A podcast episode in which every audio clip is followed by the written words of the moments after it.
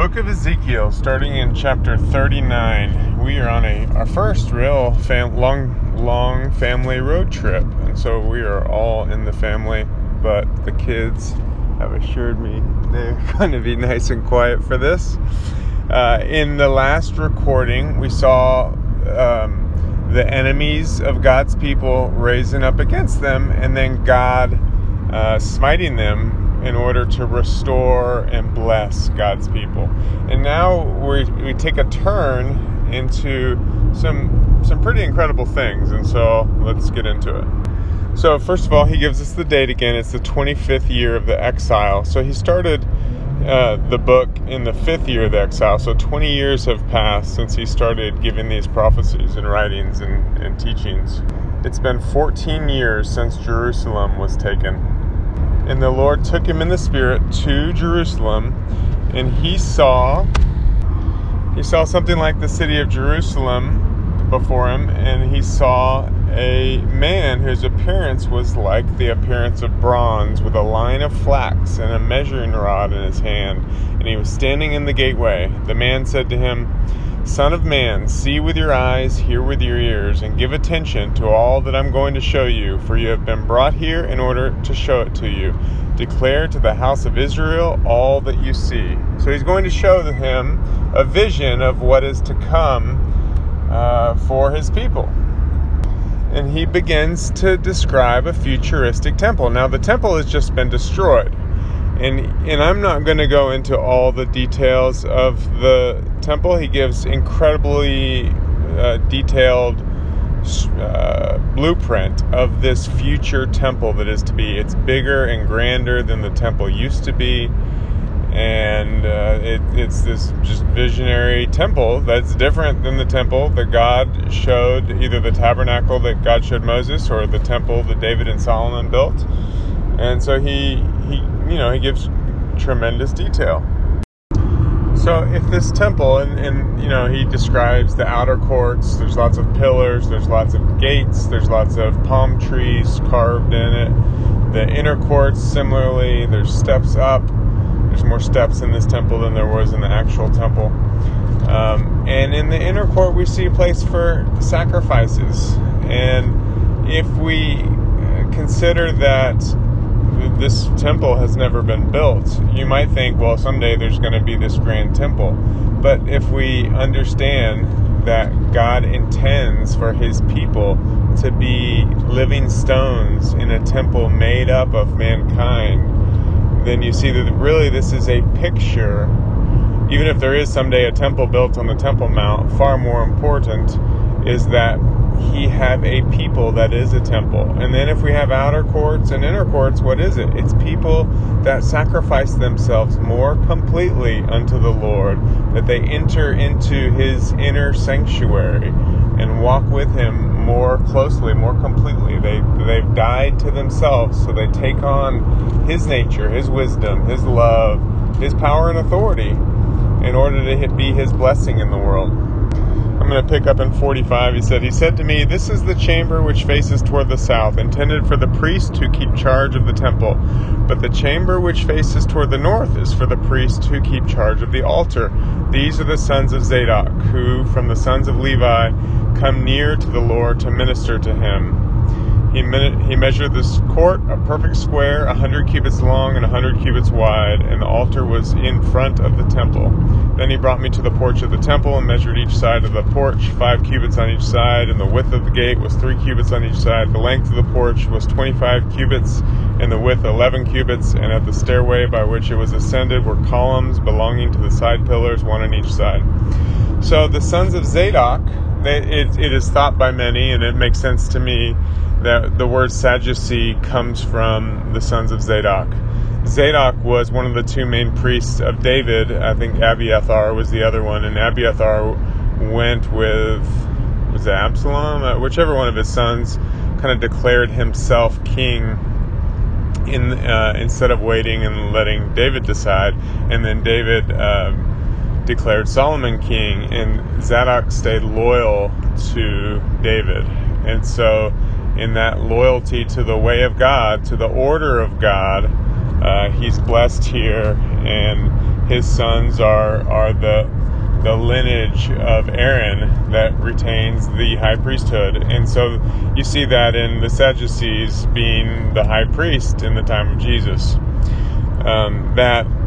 That said, what's more important here is a picture of the son. So who are Zadok? Who is Aaron? Aaron is a line of the Levites. Who is Zadok? Zadok is a line of the Aaronites, the priest. So it's a remnant within a people. It's a small, holy, sanctified people that gives everything to the Lord, that's loyal to the Lord above everything in the world, everything even in their own flesh, so that they take up his priestly duties to minister straight to God himself, and thus are ministers of God to the people. And then we're on to chapter 41.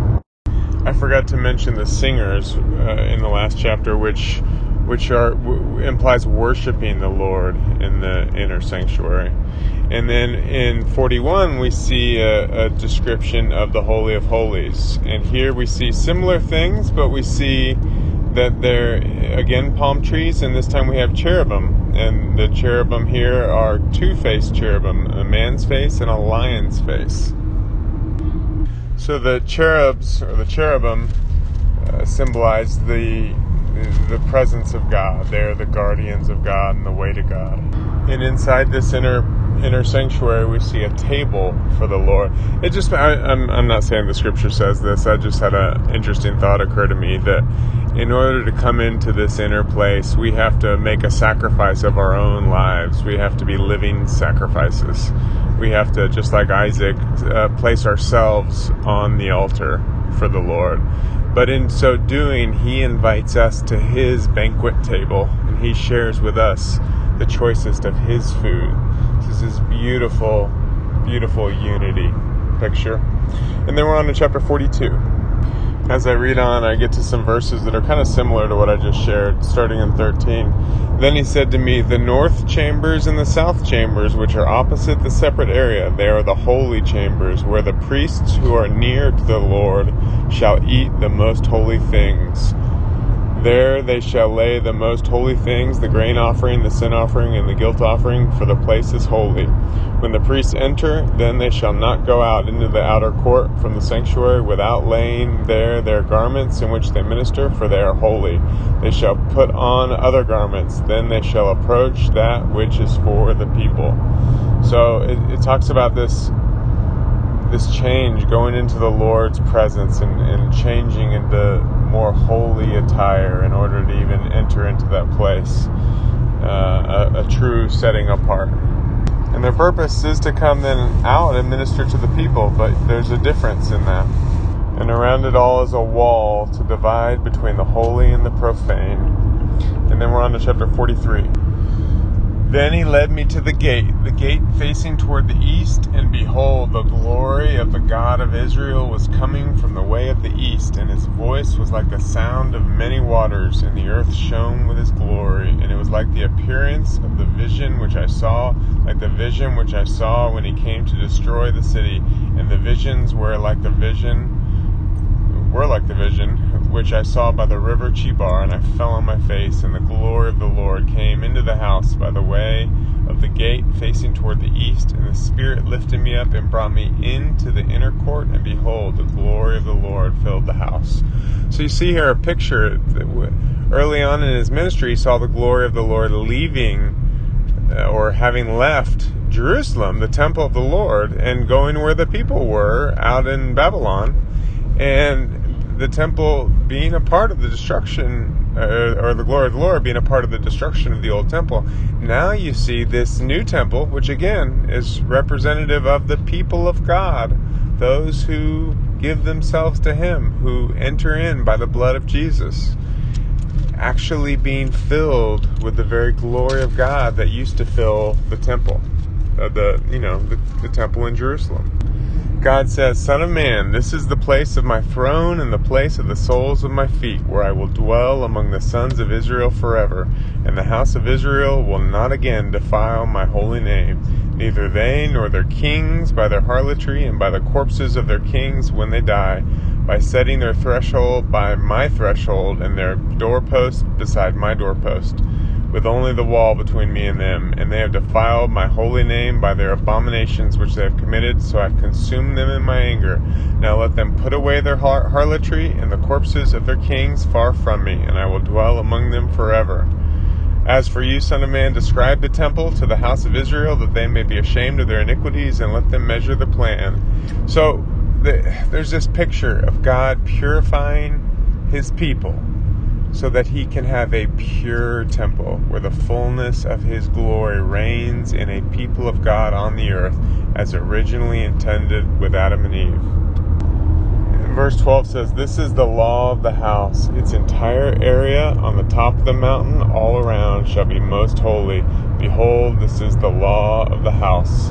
So what is that mountain? Well, they called it Mount Zion back in the day. We know from Hebrews chapter 12, that we, and coming into being a part of this holy temple, when we approach the presence of God, we are ascending a spiritual Mount Zion.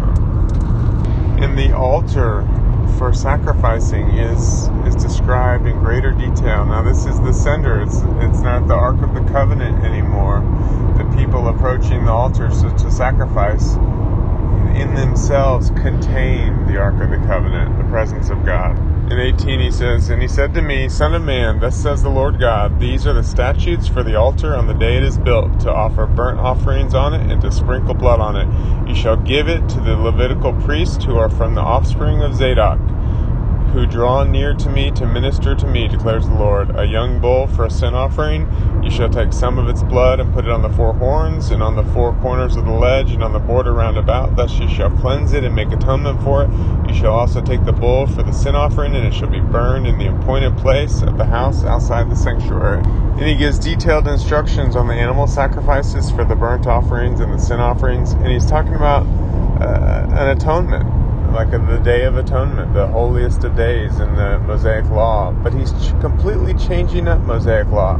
So he's showing a picture of a new priesthood, a new way of serving the Lord, that's still honoring the old way because much is the same, but many differences. So moving with the Spirit of the Lord in what he's doing versus the written letter from long ago. Honoring that, going according to the spirit of that law, but moving where the Lord is going. And then we go to chapter 44. In verse 2, the Lord said to me, this gate shall be shut, it shall not be opened, and no one shall enter by it, for the Lord God of Israel has entered by it, therefore it shall be shut. As for the prince, he shall sit in it, as prince to eat bread before the Lord. He shall enter by the way of the porch of the gate, and shall go out by the same way. So you see, this east gate has been shut because the Lord has entered and he will not leave. And a prince, who's a prince? It's the son of a king. So the sons of God eating bread before the Lord. And I looked, and behold, the glory of the Lord filled the house of the Lord, and I fell on my face.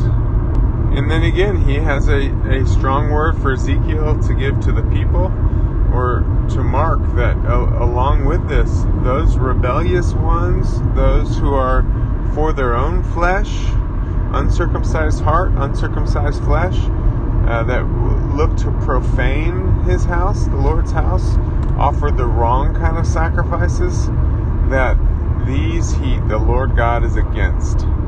No foreigner may enter his sanctuary. So a foreigner is someone who's not of God and for God. Now verse 10, he deals with the Levites. Remember, the Sadducees, or the sons of Zadok, had come close into the inner area. The Levites are outside of this area. He says, but the Levites who went far from me, who when Israel went astray, who went astray from me after these idols shall bear the punishment for their iniquity. Yet they shall be ministers in my sanctuary, having oversight at the gates of the house, and ministering in the house. They shall slaughter the burnt offering and sacrifice for the people, and they shall stand before them to minister to them. So they represent the people of God who went astray, went the way of the world, and didn't repent right away when they became clear. But when things became clear enough and he brought an end to the old system, they came back to him, and he they have a position, they have a place in his kingdom. And then reading on, he basically says, I'm going to let them come back to me, but because they went astray, they're not serving in the closest place to me. And then in 15 he switches to the sons of Zadok, who kept charge of my sanctuary when the sons of Israel went astray from me, shall come near to me to minister to me, and they shall stand before me to offer me the fat and the blood. They shall enter my sanctuary. They shall come near to my table to minister to me and to keep my charge. It shall be that when they enter at the gates of the inner court, they shall be clothed with linen garments, and wool shall not be on them while they are ministering in the gates of the inner court and in the house. Linen turbans shall be on their heads, and then undergarments shall be on their loins. They shall not gird themselves with anything which makes them sweat. So they are to wear special clothing to show, it shows the righteousness that they walk in and the sanctity of walking and serving before the Lord. And it's interesting, nothing that makes them sweat. When Adam was kicked out of the garden, he had to work by the sweat of his brow. Well, here now that these people have stayed true to them, they're coming into the closeness of God and are not permitted to sweat, because the Lord is theirs and they are the Lord's, and he will take care of every need. And he gives many other examples to show how they are to be holy and set apart and righteous for the Lord, and that then they will teach the people the difference between the holy and the profane, and cause them to discern between the unclean and the clean. In a dispute, they shall take their stand to judge, and they shall judge according to his ordinances. So they know his law. They have his law in their hearts. They have the mind of Christ in order to judge and keep his laws, his appointed feast, his Sabbaths, those things that are holy unto the Lord. Much of this is similar to the law of Moses, and yet it's unique. He's doing a new thing. It's a new day. 28. And it shall be with regard to an inheritance for them that I am their inheritance, and you shall give them no possession in Israel. I am their possession. They shall eat the grain offerings, the sin offering, the guilt offering, and every devoted thing in Israel shall be theirs. The first of all, the first fruit of every kind, and every contribution of every kind from all your contributions shall be for the priest. You shall also give to the priest the first of your dough, to cause a blessing to rest on your house. The priest shall not eat any bird or beast that has died a natural death or has been torn to pieces. So he's saying, these are mine. I will, as the people worship the Lord, I will take care of my own. And that a blessing, just as Jesus said, if you receive a prophet, you get a prophet's blessing. You bless those of the Lord, you are blessed from it. And I think the next audio should be the end of Ezekiel. But for now, we are done. God bless you. Y'all want to say goodbye? God bless you.